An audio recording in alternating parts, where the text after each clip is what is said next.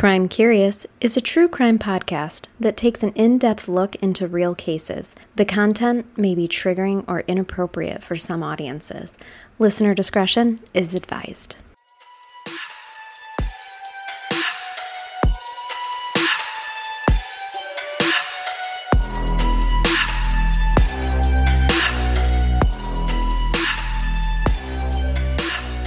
Welcome to a very special episode of Crime Curious.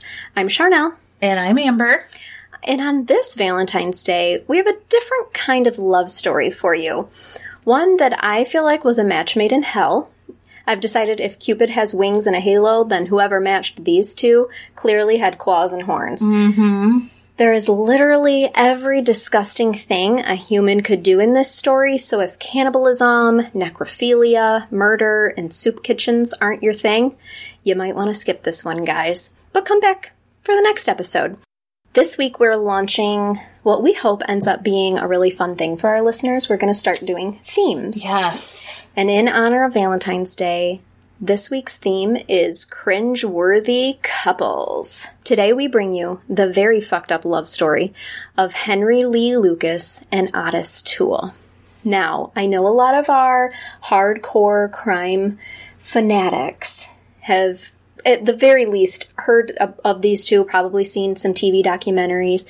There is so much on each man, so much information out there that each person could be their own mini-series, really. Mm-hmm. Mm-hmm. I want you guys to know that I did my best to pull out the most pertinent information that was verified by more than one trusted source, not just quick Google articles, because if you start doing your own research on them, you're going to see that you have to wade through some sketchy BS before figuring out what was fact and what was fiction.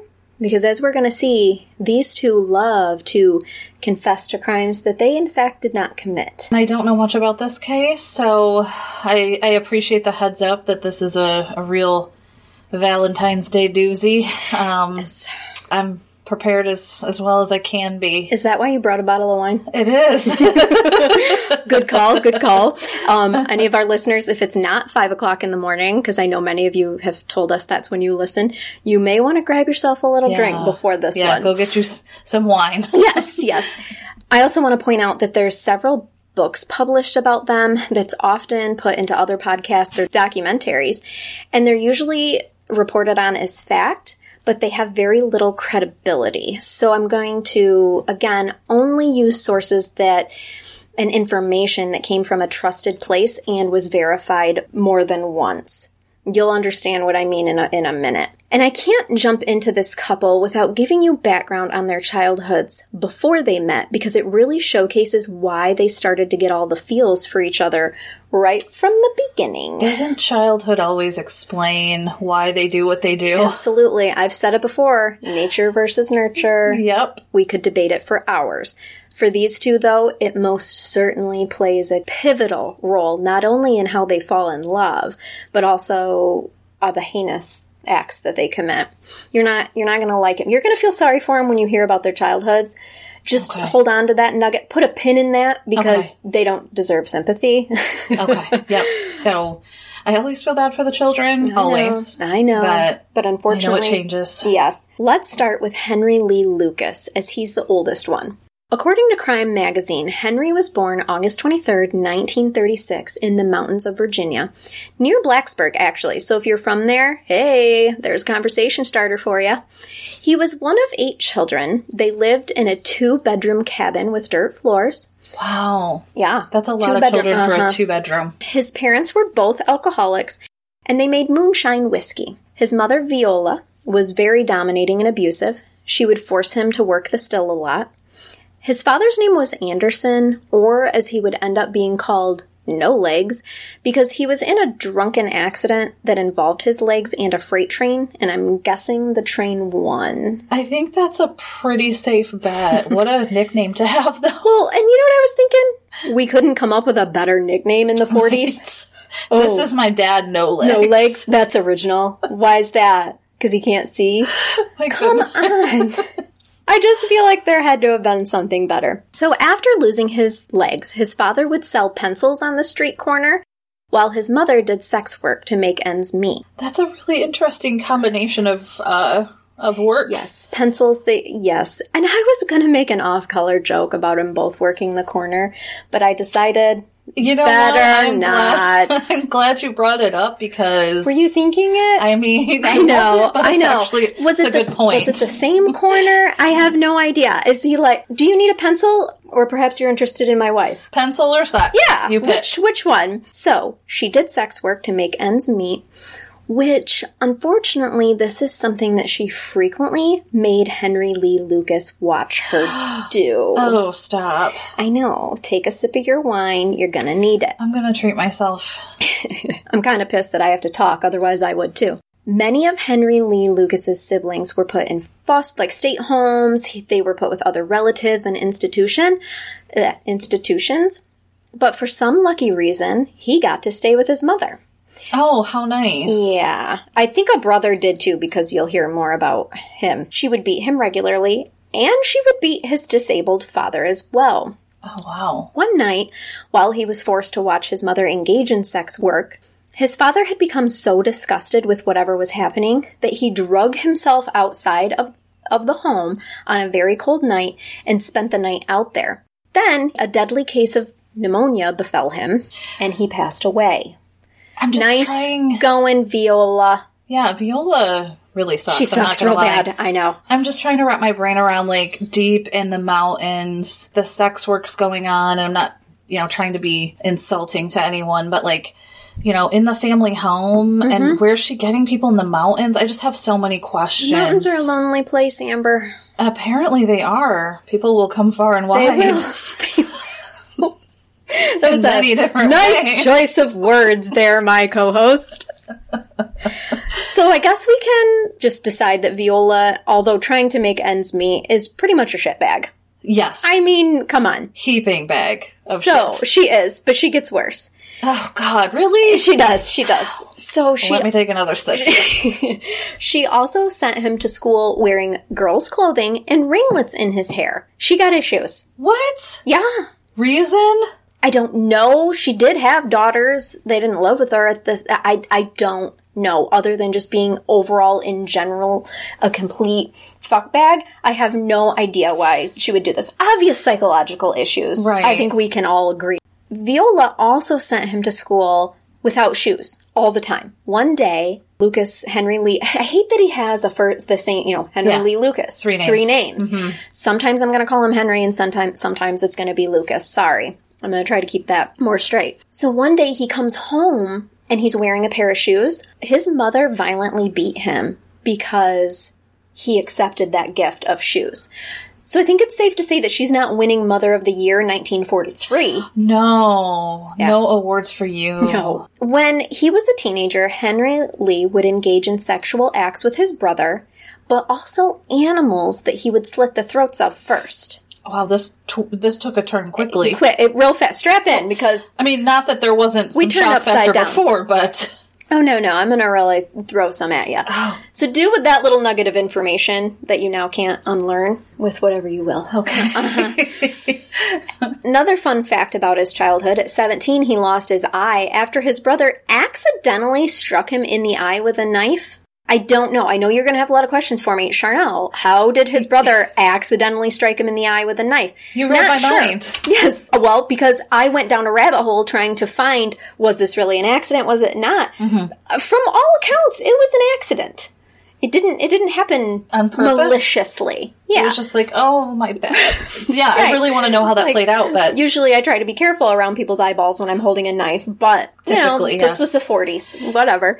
So his mother actually never had it treated. He suffered at home with it for many days before finally somebody other than his mother, I couldn't find actual confirmed information of who, but it was not his mother, took him to a doctor who could not save the eye, but they did give him a glass eye. Oh my gosh. I wish people could see me right now, horrified, frozen. Our listeners are right. We do need to video record your reaction. So this poor kid has a stabbed eye. He does. A stab wound to the eye for days. It just goes untreated. Like, this is fine. It's probably fine. I'm not going to lie, you guys. I'm a sports mom. Sometimes I'm like, listen, suck it up, buttercup. You'll be fine. But never for a stab wound. A stab wound? Yeah. No. We're going to want to go to the ER for that. I draw the line there. Yeah. Oh, my goodness. So during his teenage years, he was also a criminal, which is not shocking to anybody. He lived in extreme poverty. He was not educated. He had to scrape for food. He went to jail in 1954 when he was 18 for some burglaries. I actually tried to find information on that because I wondered if he was stealing food. Honestly, now, there wasn't a whole lot of trusted information. He was sentenced to 6 years. Months later, he escaped with a group of people and fled to his sister's home in Tecumseh, Michigan. Get out. We know where that is, don't we? He was recaptured 3 months later, taken back to Virginia, and attempted escape again. But this time he was caught on the same day. So obviously he wasn't as good at it the second time. Yeah, not as successful the second time. But even with all that, he was released in September of 59, 1 year early from his sentence. And that's when he returned to Tecumseh, Michigan to live with his sister Opal, and his mother was pissed. She wanted him with her. So when he refused to come back, good old Viola followed his ass to Michigan. Gosh, I can't imagine why he wouldn't want to go back with Viola. He had such a stellar childhood. And how old is he at this point? He is in his 20s at this point. He's about to be 23. You're also going to see why that he wasn't so thrilled. On January 11th, 1960, so literally 4 months after being released, Henry Lee Lucas and Viola get drunk and had an argument. He was quoted in Crime Magazine saying, quote, "I was pretty well drunk when she started arguing with me, wanting me to go back to live with her in Virginia, but I told her I didn't want nothing to do with her," end quote. They apparently fought all night in the upstairs bedroom of the home, and Viola had hit Henry with a broom. Now, she's 74 at this point. Henry had had enough of her bullshit and stabbed her in the neck with his pocket knife. Oh, okay. And now it's going to get gruesome, so trigger alert. He then decided to have sex with her corpse because there's no other options, I guess. Okay. Okay. Let me pick your chin up off the floor, my dear. I think I just threw up a little bit. Probably. You might want to swallow that back down before it gets on your microphone. Okay. So, we're processing right now. So that's where he's at mentally. He then flees. He takes her car and flees. And ends up being pulled over in Toledo, Ohio. The police officer there was doing a routine check and felt like he just looked suspicious. He's wearing this big-ass coat. He even said to him, "You just look suspicious." So... like you just look like you slept with a dead body type of suspicious. If that gives one a certain look... I guess the officer recognized it. I mean, I don't want to be judgy, but the pictures that you did show me, they make a statement. Yes, they pretty do. Concerning. We'll let our listeners, physically. If you guys follow us on Facebook and Instagram or the Twiddler, you will the good old Twiddler. You're gonna see that they represent. Deep woods. Something special. Deep in the mountains, I would say. Yeah, just in poverty. Yeah. It's just a rough look to have. Obviously, this police officer's got a little bit of a sixth sense for these things. Mm-hmm. And as he's doing his routine check, he discovers that he's actually wanted in Michigan for murder. Now, in his statement, he said, quote, "I had a knife in my hand, but I do not know if the blade was opened or closed. I do not know if I got the pocket knife from my pocket or just had it in my hand. When I hit her with the knife, she fell to the floor, and I looked at the knife in my hand, and the blade was open," end quote. So basically, he's just like, I hit her with a knife, but I'm really not sure if the blade was open or closed. So then he later recanted, saying that he had simply stolen the car after striking his mom, and she was only injured. So then he wanted to return because he was worried about her, and that's when the trooper pulled him over. Either way, he confessed to stabbing her. Did he tell about the other part? He did at first. Oh, he did? Then he recanted. Okay. Yeah. At first he admitted it, then he recanted, and also the pocket knife was found on him. So, I mean, they had that in evidence as well. Oh, I'm talking about the other part. Did he say, like, He did. When he was initially taken in, he told, I killed my mom and I had sex with her corpse. Oh, okay. So he did just put it all out there on the table. He did. And then later he was like, no, I didn't. I just struck her and then I don't mean to lie. I know. Oh, sorry, I was mistaken. I didn't sleep with my mom when she was dead. Right. I did not do that. I instead just struck her. I totally stabbed her.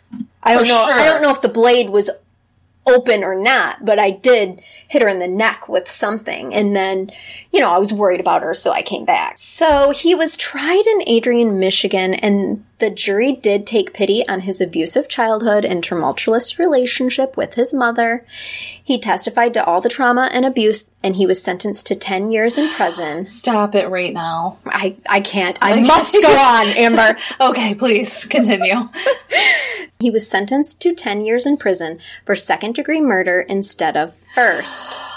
What? Mm-hmm. Wow. I mean, yes, I get it with the trauma, but wow, with the... Yeah, that's what they decided between the first and second degree. Okay. This is really close to home. I didn't realize that when you had started. Yes. I didn't realize it when I started. That's when I was texting you and I was like, holy shit. Yeah. I didn't know all this took place. I know. Very close. He ended up serving in the Jackson Street State Prison. And as I was researching this, I realized that he would have been there at the same time that my grandfather was the warden there. Wow. And if he was still alive today, I would love to ask him some questions. Oh, absolutely. Yeah. So Crime Magazine said that a social worker for the prison documented Henry Lee Lucas as, quote, a very inadequate individual with feelings of insecurity and inferiority. End quote. That is important for later. Okay. Note. Mental note. Yeah. He attempted suicide twice while he was in prison and was then sent to a mental facility for the remainder of his sentence and was paroled in 1970. So he served 10 years. He later claimed that he told the guards that he'd leave them a present on the doorstep and then proceeded immediately upon release to murder two women, and one was left within view of the prison. So he just got right out and was like... This is what he claims, but this claim has never been substantiated. There's no way that he left a body within sight, and it wasn't recovered. Mm-hmm. Like, come on. Mm-hmm. So according to Murderpedia, initially after release, he was back in prison because he molested two teenage girls, but the sentence was pled down to attempted kidnapping. I've got a lot of question marks in my notes about this. Yeah, so many questions. So he goes back to the Jackson State Prison until 1975. So now he's 39 years old, he's released, and becomes a transient. There's a lot of details and names that I could give you guys about where he went between 75 and like 78, which is approximately when he meets his lover, Ottis Toole. Can I just jump in and say that Ottis Toole is like the worst name ever? Seriously terrible. It really is a horrible name. This guy did not have a chance from the beginning. No. First of all, his last name's Toole. Yeah. And Ottis is the first name. I know. It's just bad. It is. All right, carry on. That's okay. I just wanted to let everybody know that I had to narrow down the info. So, that's Henry Lee Lucas in a crazy-ass, fucked-up nutshell. That is a really messed-up nutshell. It is. It's a bad nut right there. We don't like that. Now, let's dig into the man that the devil's Cupid picked for Lucas, Ottis Toole. All right, let's hear about Ottis. According to Investigation Discovery, Ottis Toole was born March 5th, 1947. He is 10 years younger than Henry Lee Lucas. Okay. He was born in Jacksonville, Florida. His father, Tim Toole, which... Stop. I know. I can't. I know. I can't. I'm sorry. Tim Toole. So, Tim the Toole Man. Tim Toole sexually abused him and passed away when he was a teenager. Oh my God. Okay, that took a really abrupt turn, so I apologize. That's okay, because you're hearing all this information for the first time. Now, remember, Henry Lee Lucas lost his dad when he was a teenager as well. Yes. His mother, Sarah Harley, was a fiercely religious and abusive woman. So, again, there's some parallel here, right? Mm-hmm. Parallels here, I mean... Words are hard. Words are hard, but it's okay. Just like Henry Lee Lucas's mother, Ottis's mother, Sarah, and his older sister, Drusilla. I'm going to leave that name right there. So I knew you were going to be like, what? A variety tonight. Drusilla dressed Ottis up as a girl. So they have some similar... They have a lot in common. This is why they make sexy eyes. Uh-huh. Okay. Because look at all this connection. And they called Ottis either Becky or Susan. There were many conflicting reports on this. And the only reason that I bring it into the story is because I do think that the name Becky is important later. Okay. According to Murderpedia, his maternal grandmother was a Satanist that introduced him to satanic rituals and things like grave robbing and self-mutilation and named him the Devil's Child.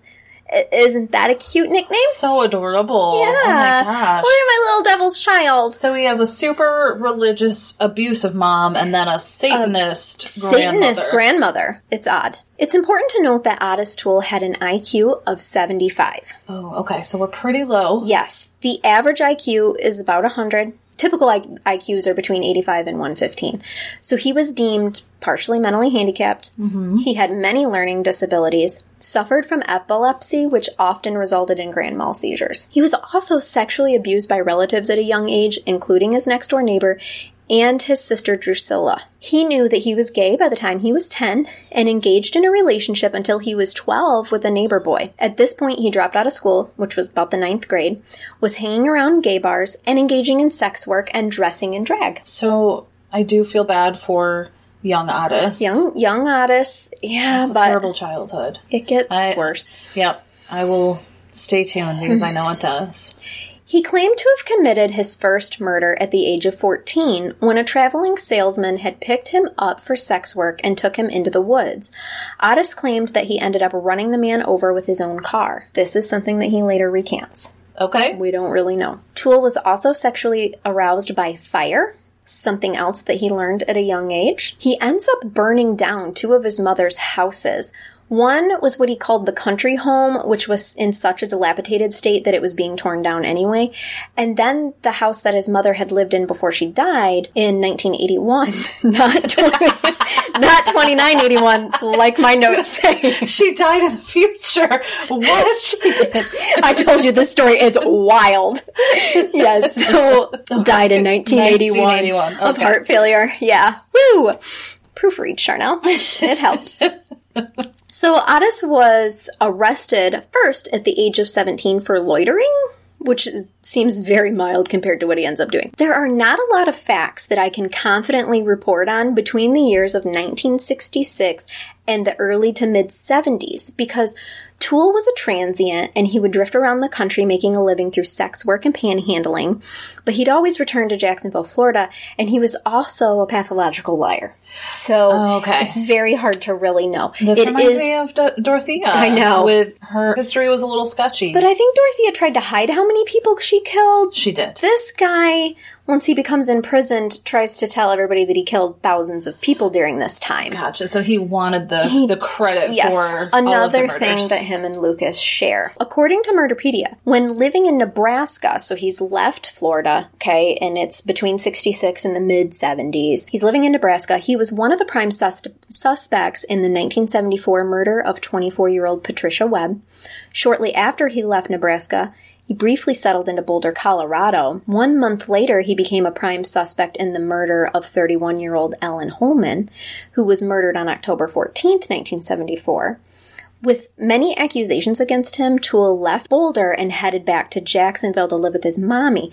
And then there was even two more murder investigations that he becomes a suspect in. Okay. In 1976, he married a woman named Novella, who was 25 years older than he was, but the marriage didn't last. There are, again, conflicting reports. Some say it was 3 days. Others said just soon after. Some say a year. But the end of the day is she gets tired of his homosexual tendencies and leaves. But she doesn't go far. She just moves next door. Oh, okay. Like, mm-hmm. I'm sick of you. Yeah. Like, did she know that he was gay when she married him? Was it like It's funny that you asked that because some reports said that he enjoyed watching her with other men that he would also enjoy. Okay. And there's reports that say that he enjoyed watching other men, not only with his wife, but with his niece, Frieda. Oh. That we meet in a minute. Okay. Another twist. Disgust. Yes. Right. Yep. So she did know, his whole family knew that he was gay. But eventually she just gets tired of it. I don't know if it was just I think I can change him sort of thing or what. It was a wild time. Gotcha. So she's like, I'm going to hop over to the next house. She's not going far. She just went next door. Okay. Now we're going to move into phase 3 of this shit show. The love affair. This is when love blossoms. Unites and There really is someone out there for everybody, isn't there? There really is. So the two men met in a soup kitchen somewhere between 1976 and 1978. You guys, there's a lot of conflicting sources on this. I could not pin one down. So we just know at that point in time. They fell in love over some clam chowder and pleasant conversation. Love me a good clam chowder. I know, me too. Okay, I actually don't know what the soup of the day was there, but... I would like to think it was a clam chowder. Me too. I just know that... New England. A New England style with some oyster crackers. Candles. It was good. Yes. It was good. Several sources did say that the two became lovers that same day. Okay. It was we're jumping right in. Instant connection. Yes. All right. Then Henry Lee Lucas quickly moves into Ottis Toole's home with none other than his mother, Sarah, her husband, Robert, at the time, her older sister, Drusilla. And Drusilla is the one that had sexually abused him as a child, correct? Yes, okay. And I've got some theories here in a minute. We have a whole shit show going on. Mm-hmm. Then there's Drusilla's preteen daughter, Frieda Becky Powell. And that's the one he would watch. Yes. And notice I said her name was Frieda Becky Powell. We'll get back to it. Okay. And her son, she also had a son, Frank Powell. Okay. And initially, his wife, Novella, was still there. How much room is in this house? I don't know the square footage, my dear, but I do know that that's a lot of human bodies. That's a lot of family in one home. Soon after Henry Lucas moved in, that's when Novella left him just to go stay at the neighbors, okay? Okay. According to some sources, multiple sources, so I felt confident enough to leave that in. I want to circle back to something. I found it curious that Drusilla would name her daughter Becky, the very same name that she reportedly used to call Ottis when she dressed him up as a girl when he was younger. Yeah. Now, remember, some reports said that he was called Susan, but many said Becky. Becky. So, what is with it with Becky? Well, Becky was also diagnosed as mentally handicapped, just like Ottis. And Drusilla and Toole were known to have had an ancestral relationship. Mm-hmm. So I want to pose the question, could Becky Powell and her brother Frank Powell really be the ancestral children of Drusilla and Ottis?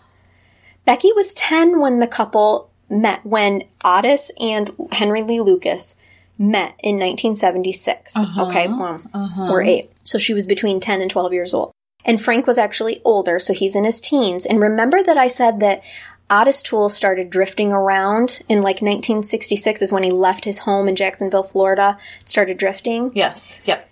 I fell down several different rabbit holes during my research, and none, not one, connected these dots. But I also couldn't find anything that said confidently who these children's father was. I don't know where the last name Powell came from. Well, this family seems to have a lot of incest and sexual abuse, so I wouldn't be... And the lower IQ, I feel like, really speaks to ancestral possibilities. I did read a couple of things that actually hypothesized. Ottis Toole himself was eventually down a long line of lineage of incestuous things. Okay. Mm-hmm. Gotcha. Which would make some good sense. But so many layers to this story. I know. I just wanted to throw just a little crumb in there. Yeah. To see what... Maybe... Give me your thoughts, guys. So what do you guys think? Pardon me while my head explodes over here. I know. All this information. So here we are. We're back in 1978. Toole and Lucas are in love. Henry Lee Lucas is also spending a lot of time with Toole's, quote, niece... Frieda Becky Powell.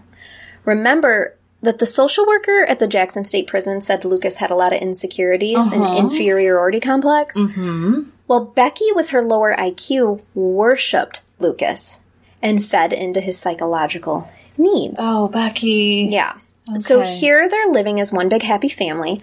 Ottis got Henry a job with him at a local paint factory, which working really just wasn't for him. Henry Lucas was not good at holding down jobs, so he quit and then went back north for a little while, where he supposedly got into a really bad fight with a relative in the mountains, in the Appalachians, and he was in the hospital for a while. But after that, he ends back down to Jacksonville, and back at the paint factory.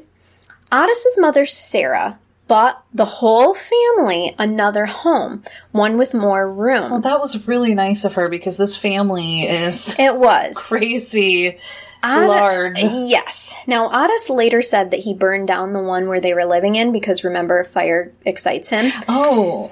Okay. And then the house that they all lived in together, so the house that they just moved out of was the country home that he first burned down. Okay. That was condemnable anyway. Were they moving out and he burned it? Yeah. Nobody was inside or anything like that. Yep. He was just like, they're going to burn it down anyway, and I get it. And I like fire. And I get off on fire, so here's my opportunity. Mm-hmm. Okay. So they're in this new house, and Henry Lucas quits the paint factory and starts a scrap metal business. All the while, Becky and Lucas are still spending a lot of time together.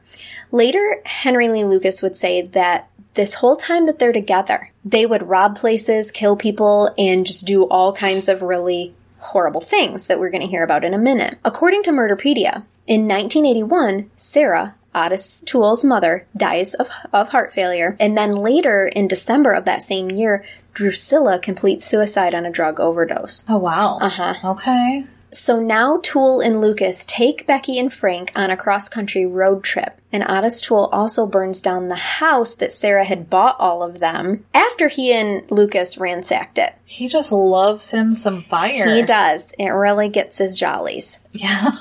We all have our things. As they're taking this road trip across country, later when Lucas is in custody, he just basically says that they went cross country wilding, stealing, raping, and murdering people. Okay? Oh, okay. Mm-hmm. Let me just ask, is this, any of this confirmed, or is this just him, like... We'll get to it. Okay. Yeah, all right. Yeah. So now Becky and Frank were getting homesick. There is... For the house that burnt down? Or? Well, for Jacksonville in general. Gotcha. An interesting thing that I read about Ottis was that, and it might be part of his IQ, that no matter where he went with Henry Lee Lucas, he always wanted to return back to Jacksonville. That's where he was most comfortable. Okay, so they're wanting, like, their home. Yeah, and it appears as though Becky and Frank are the same way. So they're getting homesick. So they actually didn't make it all the way to California like they were going to go to when they were doing their cross-country trip. Mm-hmm. They made it as far as Colorado and then turned back around to go back to Jacksonville. Well, there they ended up in a state youth home because they're still teenagers. Mm-hmm. They're, you know, they're young at this time. According to the book Crimes of the Century by Shermack and Bailey, I will link everything in the show notes, Becky ran away with Henry Lee Lucas, even though she was only a young teen at this point, because Lucas was in love with her. Yeah, they had a thing. Mm-hmm. It's not complicated or disturbing. Not at all. No, very normal. Now, Ottis was not happy about his lover now, being in cahoots with his teen niece. I was just going to ask about that. Like, how does Ottis feel in all of this? He's not loving this choice. But there's some theory on, like, why is that? Was it jealousy, or was it just genuine affection for Becky and concern? Mm-hmm. Okay, because supposedly this whole time while they're together, Ottis knows that he's capable of murdering people and doing horrible things. So is he worried about her safety, or is he just jealous and doesn't want them together? It's a good question to ponder. Right. And now we start to get into where it really becomes a shit show. Here they are. As if it wasn't already. Right. Because all the other stuff was very normal. Now strap in. I'm going to tell you. Now the real stuff is coming. Now I'm going to tell you some concerning information. Yes. At this point, Ottis and Lucas are not together. Oh, they separated. They have, because he ran away with Becky. There are plenty of reports that say the three of them ran away together. The sources that I found that I felt were trustworthy, and actually once we get into the timeline of things, makes sense, but you have to do a real deep dive into the years that these things are happening. 1981 is when Sarah dies, and also Drusilla. Okay, so now we have these minors that are left basically in the state's care. I mean, they ran off with Lucas and Ottis, but then, or brought back, okay? So once they run away, Lucas runs away with Becky, Ottis is still in Jacksonville, and he stays in Jacksonville. But this is 1982, okay? And that's when arrests start to happen. So that's why I don't believe that the three of them ran off after Sarah's death. I believe it was just the two of them. Because they aren't together when they get arrested. Okay, got it. And stuff happens. So that is where I use some deductive reasoning to figure out that some of those reports couldn't have been true about the three of them being together. Henry Lee Lucas and Becky go drifting around for a while before they settle on a ranch in Texas owned by 82-year-old Kate Rich. The ranch had a religious commune on it called the House of Prayer. Lucas made what seemed like, for the first time in his life, more of a normal life for himself. He was given a roofing job by the ranch. He built their little shack, and he was happy. However, Becky wanted to go home to Jacksonville. Now, at first, Lucas seems to comply with this and tells everybody he's driving her home to Jacksonville because she is homesick. But Lucas doesn't really want to leave because this is the first time that he's really enjoyed his life and felt like he was doing. Remember, he's got a lot of insecurities and inferiorities. Yeah, so he's feeling needed here. He's liking it here. Mm-hmm. On their way back from Texas to Florida, the two got into an argument about her wanting to leave, and they stopped for the night in a field. They continue to fight, and Becky slaps Lucas, to which he responds by stabbing her.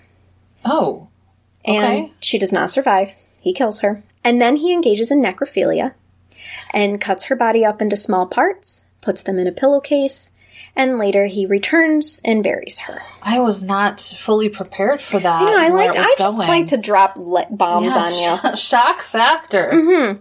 Oh, wow. Okay. So Becky is no more, unfortunately. I'm so sorry, Becky. And it just hurts my heart so much. She has a low IQ. Yeah. She looks up to this man. All because she was homesick. He murders her and does unspeakable things to her. Poor Becky. So he returns to the commune and tells people that Becky left him.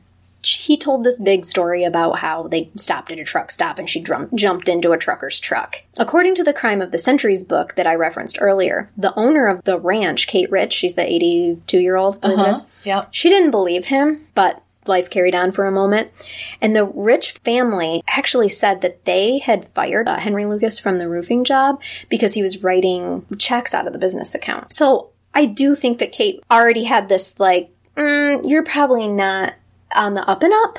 Yeah. You know, she had her concerns with him. But Lucas one day was driving her to church, and then he just all of a sudden got the urge to kill her so that he could have sex with her corpse. So that is exactly what he does. What? Yep. He stabbed her, engaged in necrophilia with her corpse, cut her up, and burnt the parts on a stove that was on the House of Prayer's property, on her own freaking ranch. Oh my God. Yes. Interestingly enough, Lucas was arrested on June 11th, 1983 for a weapons charge. Now, remember, he was a felon for killing his mother, and he could not have a firearm. This is like his third, or possibly even more, who knows, because he's such a liar, but third time. Yes. With engaging in intercourse with a corpse. Oh, that is his MO. He made no qualms. And he's like, I love me some dead bodies. Dead bodies, okay. Yep. He is 100% a necrophiliac. So he's owning his shit. Okay. Mm-hmm. Oh, my gosh. Yes. Now, while being detained for that charge, so here he is detained on this weapons charge. They don't have him for the murders. Okay. Okay. He was arrested for the weapon. Just the weapon. All right. He confessed to killing Becky and Kate Rich.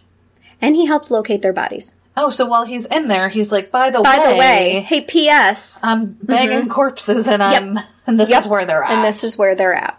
Holy shit. Now, bone fragments and eyeglasses that were confirmed by family to belong to Kate Rich.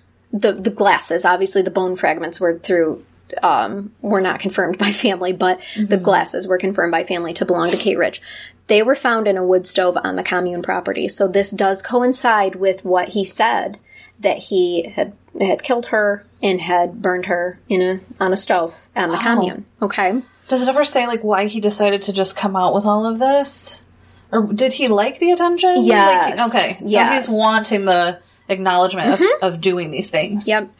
Later, the remains of a white female that would coincide with the height and age of Becky Powell were found exactly where Lucas said that they would be. So they also can confirm that he was telling the truth about that. At this time, he also confessed to killing hundreds of more women.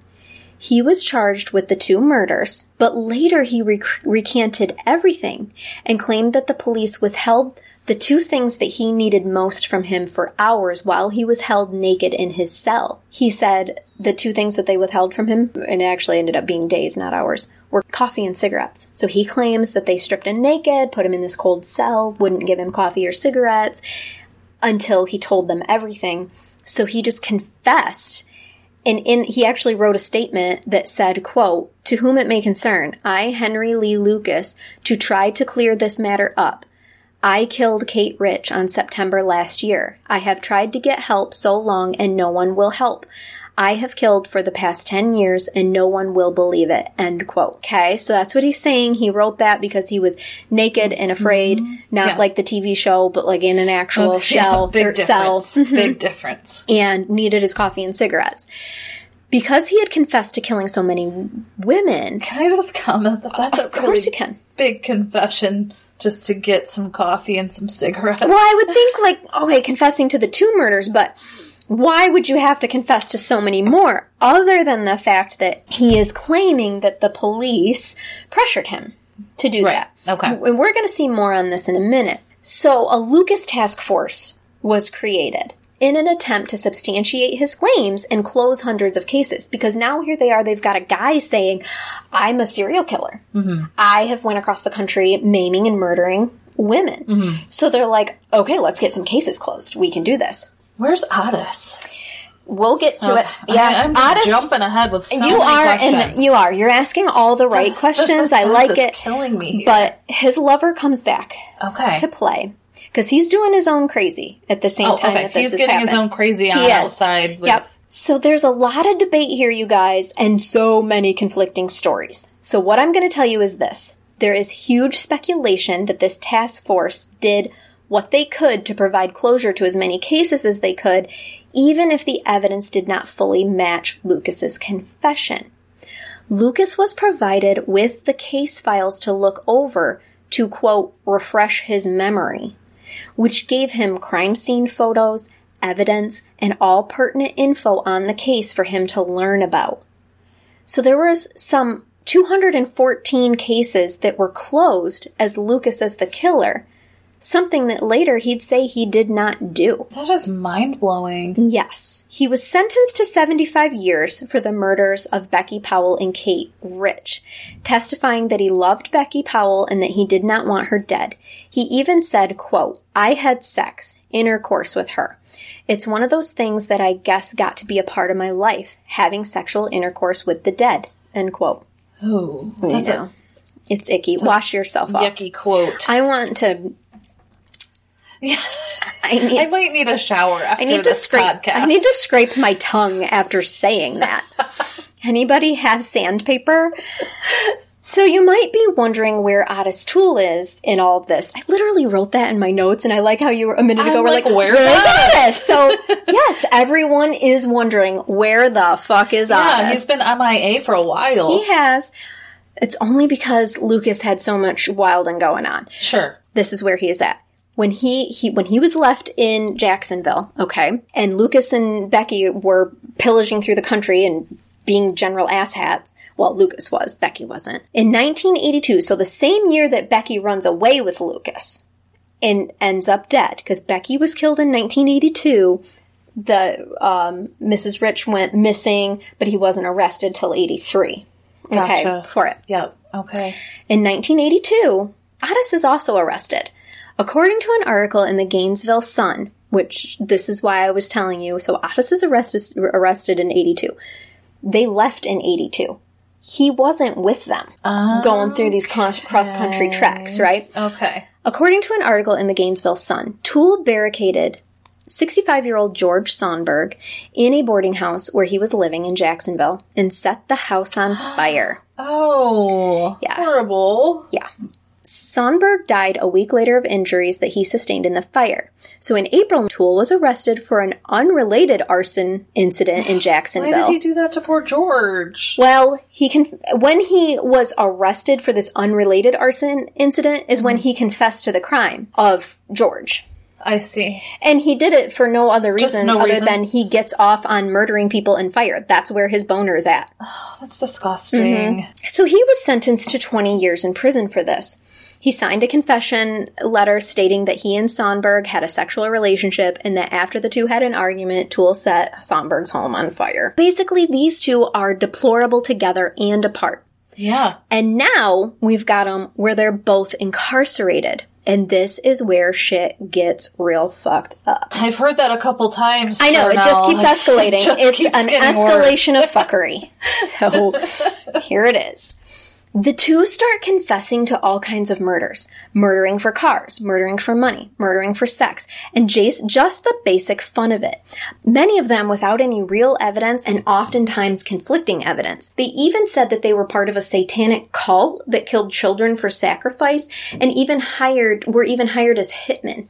Their stories and claims were wild, and many reporters and book writers were gobbling it up, as were the police, who just wanted to get cases solved. Okay, I wanted to ask, were the police buying this because they seem to lie or exaggerate, so you really just don't know what's true? Mm-hmm. So the police at this point were like, okay, yeah, we'll take it so we can close this case, or... Correct. Toole often confessed to the cannibalism of his victims.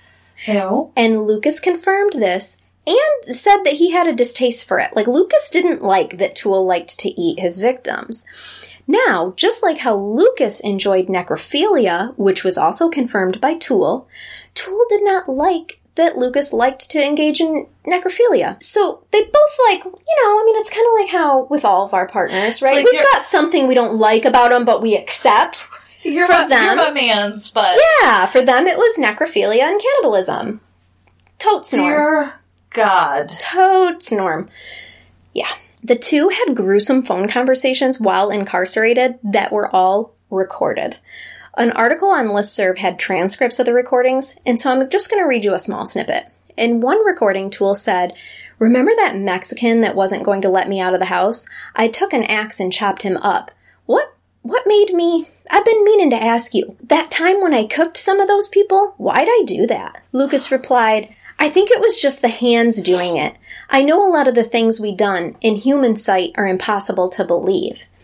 Lucas later told Toole, "Ottis, you and I have become something people look at as an animal. There's no way of changing what we done, but we can stop it and not allow other people to become what we have."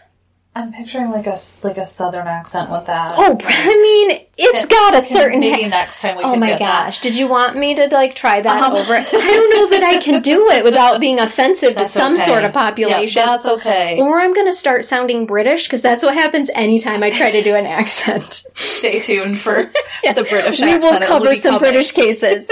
So, oh my gosh, this is like their small talk, like, hey yes. Babe. You remember that time? Hey, remember? Oh, it gets better too. Oh my God! I'm gonna get my coat and head out because I can't take anymore. Anyway, well, okay. You're not gonna like to hear this then. They would talk about eating people, filleting people. Toole even talked about making a special barbecue sauce that had one ingredient of blood. I can't. You know how we trade recipes? Yeah. If yours ever has blood in it, I'm going to question your culinary talents. I assure you that will not happen. I even read one report where he stated that he could tell the difference between a 14-year-old girl's meat and a 14-year-old boy's meat because boys are leaner. And it's just like, you know what, sir? Stop trying to be Gordon Ramsay here. Yeah, you are no Chef Ramsay. No, you do not have that good of a palate. You're disgusting. Oh, and honestly, the outrageousness of their conversations led police to doubt most of what they were saying. Yeah, I was starting to wonder that too. It's just so bizarre. You wonder if there's truth. If there is, it's just horrifying. But there's so much. It's like, did this really happen? What I think we can confirm is that they did kill a lot of people. Uh-huh. That they did engage in necrophilia. Well, Lucas did. That was his M.O. Mm-hmm. Ottis preferred cannibalism. To eat them. Mm-hmm. Confessions and charges are two different things. There were claims that he was getting bribed with, like, steak dinners and an easier prison life, and he got let out to go siphon through crime scenes and just... No wonder he was confessing to all of this. Right, buddying up. There was a lot of sources that said those sorts of things. It's like, give me a T-bone, and I'll tell you how many people I killed. Sure, I did that. Yep, because I'm already in here for 75 years, which is longer than I'm going to live anyway, right? Then we get caught up in this situation where he's just serving 75 years. Then he ends up convicted on death row for a Jane Doe case that was also known as Orange Socks, because at the time the unknown woman was found wearing only orange or red socks. Her cause of death was strangulation, and she was found in Texas and found only hours after her death. There was no DNA evidence linking Lucas, and it was later shown that he cashed a check in Florida, remember I said she died in Texas, the day after the murder of Jane Doe, because he was working on a roofing job, which was also confirmed by the employer. It would have been impossible for him to make it from the spot in Texas to Florida and to work to cash his check. Wow. So they proved that he didn't do it, correct, but he was saying that he had. But he was sentenced to death because of this. Now, the confession that he gave also included rape, but the autopsy report showed no signs of rape. But it did show that Jane Doe had syphilis, which Henry Lee Lucas did not, shockingly enough. Yeah, very surprising. Yeah, he also passed a lie detector test. So the then governor, George W. Bush, you never heard of him? I think I may have. He took away the death sentence for the lack of evidence, and his sentence was changed to life in prison. Now, okay. And I did want to include this for her sake. The Jane Doe, formerly known as Orange Socks, was identified in 2019 through a DNA match from her one remaining sister 40 years later. Her name was Deborah Jackson. Rest in peace, Deborah. Yes, rest in peace. Many of the killings that these two confessed to end up having evidence that show they were nowhere near the murder scene. Investigators everywhere wanted DNA samples, and one report said that they ran out of pubic hair to pluck on Lucas to send out for follicle samples. I'm so sorry for the image. I know. And I'm not really sure why they couldn't use the hair on his head. Thank you. I was just thinking that, like, why do we have to go with the pubes? I feel like everyone was, but I read it and I couldn't unknow it, and I felt like if I suffered... Everyone else needs to suffer, everyone too. Else, yes, I'm doing this for you all, okay? So you can suffer, too. Thank you. That will haunt me tonight as I fall asleep. I know.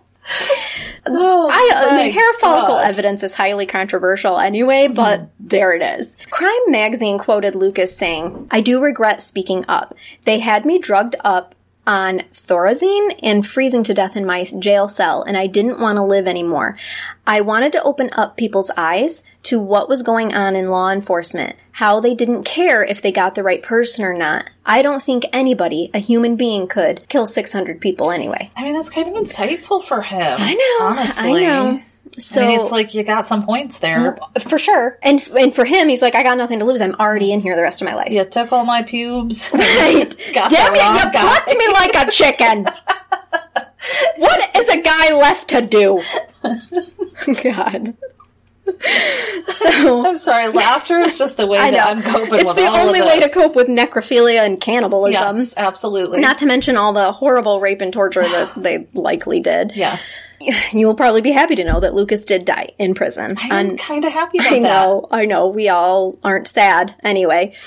He died on March 12th, 2001. Oh, wow. So he did live a long time. Yeah. He was 64. Oh, okay. Not that long.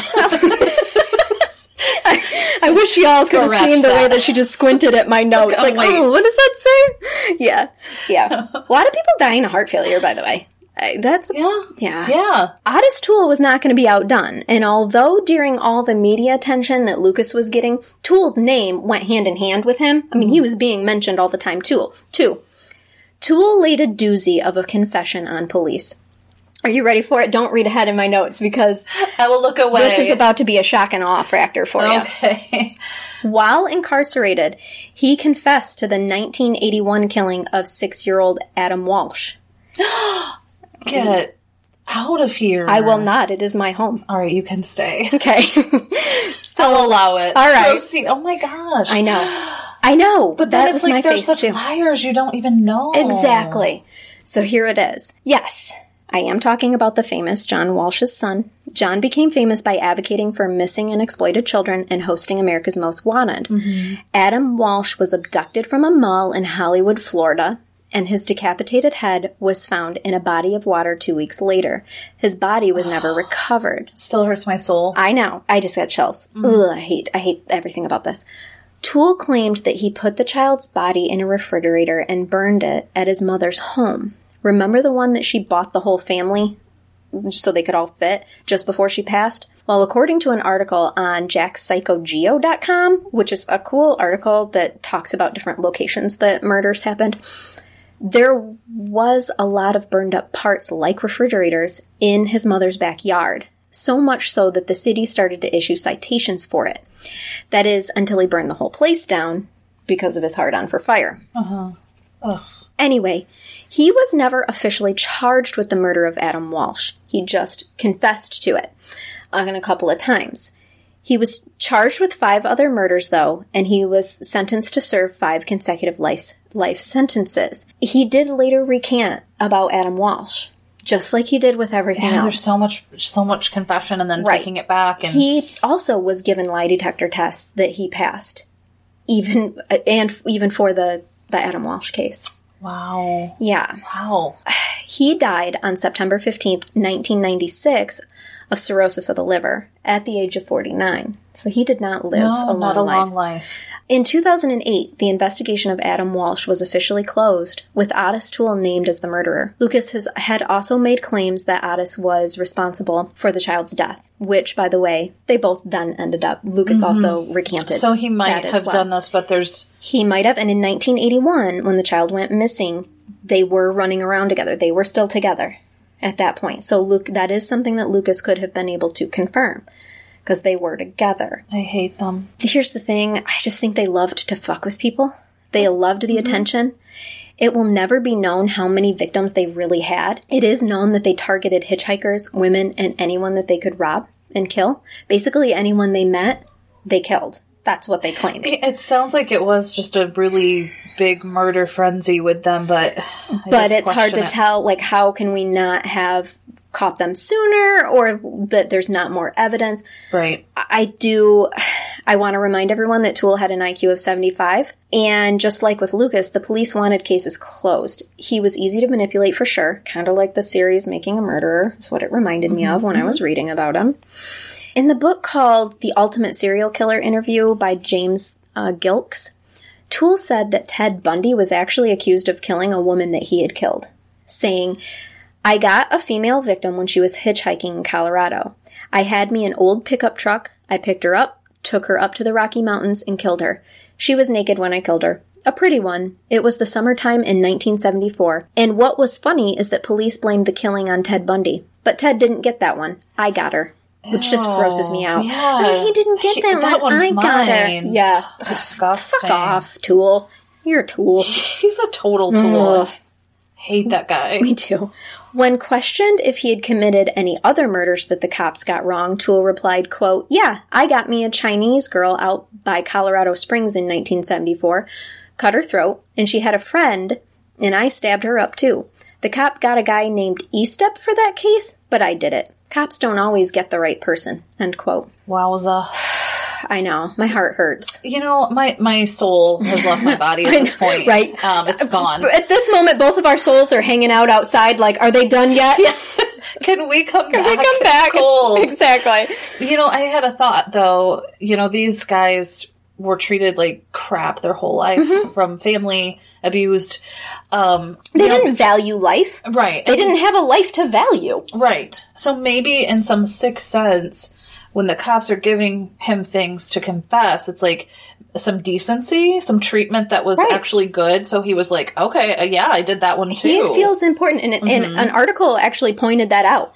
Like, he finally felt purposeful in a life that had no purpose. Like, in a really warped way, he had some kind of, like, importance, even though it was an important job, even if it's confessing, because what does he have to lose? He's already there. Right.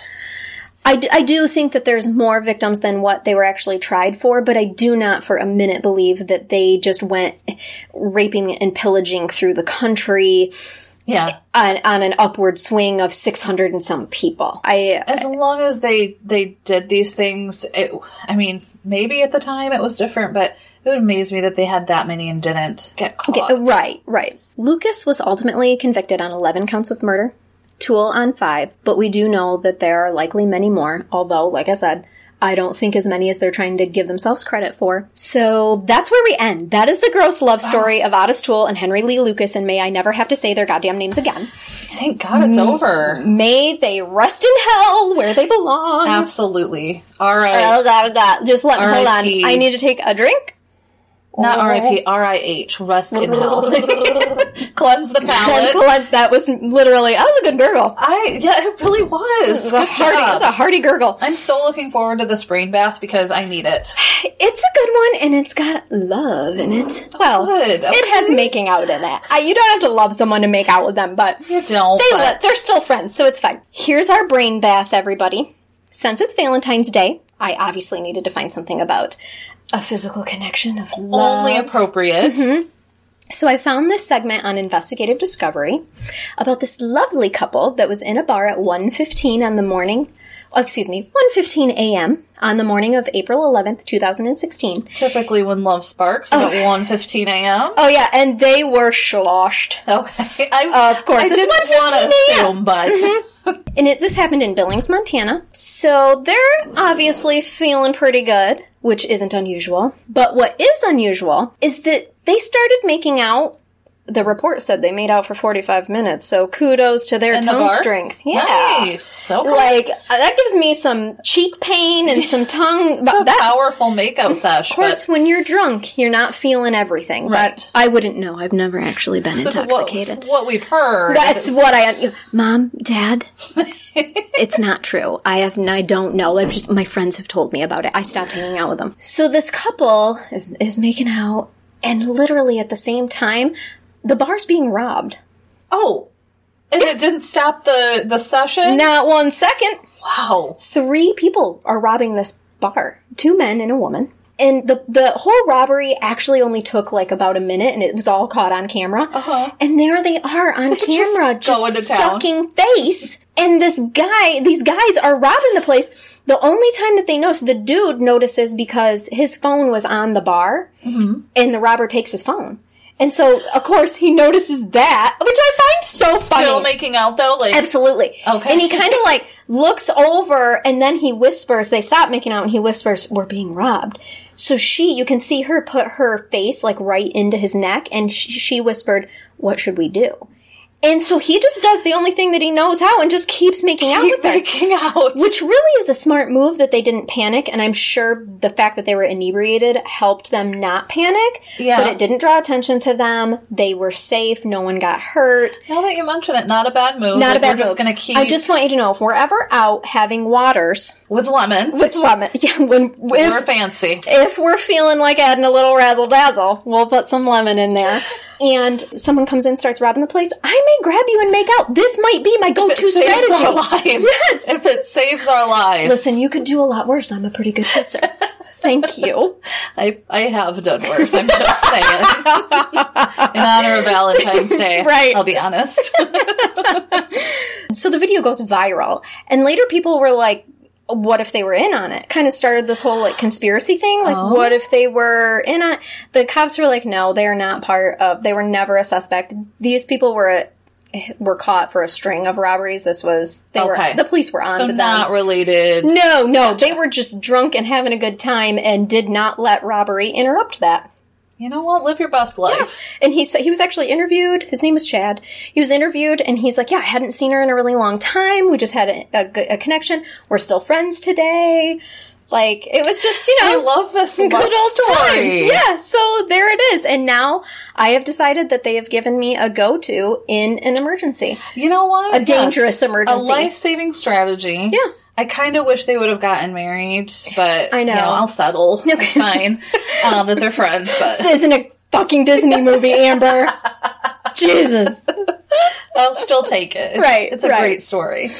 Okay, you guys. So we really hope that you continue to listen to us. You can follow us on Instagram at crime.curious. Facebook, we are Crime Curious Podcast. On the Twitter, we are at Curious Crime. The Twitter. And we have a website. We do have a website. And it's very exciting. If you go to www.crimecuriouspodcast.com, you will see the lovely work that I have done. And I am not a web designer, so please keep your comments to how juvenile it is to yourself. It is amazing. She did a great job. I had no part in it. I'm not good. Whatsoever. I'm not good. You'll see us. You can. Yes, there is a picture of us up there. I'm the tiny one. Kidding. I'm not. I'm not the tiny one. You are tiny. I'm just the one built like a 12-year-old. It's okay. She is actually has the body of a woman. I'm jealous. So you can go right to our website and you can listen from there, but I put in a handy little tool at the bottom. If you subscribe your email for free, you will get a notification whenever we have a new episode launched. So you won't have to wait for wherever, say you listen on Spotify or Pandora or something like that. You won't have to wait for them to load our episode because sometimes they can be like 24 hours behind. Mm-hmm. You will get the episode delivered right to your email. I promise you, this just comes from me. It is not a spamming thing. You are not going to get junk mail because of it. And it's only when I post it to our subscribers, our new episodes, or if we have some really exciting news, like, I don't know, someday I'd love to do a live show or something fun like that. So what that's called is VIP status, right? Yes. There. Yes, it is. That's so what it is. Subscribe to using your email on our website, crimecuriouspodcast.com, and be in the now. So until then, we hope you keep it curious. Hope you keep listening. Thanks, guys. Happy Valentine's Day. Happy Valentine's Day. Happy V-Day. Get it on. Do what you do. I am going to go snuggle my dogs. Bye, guys.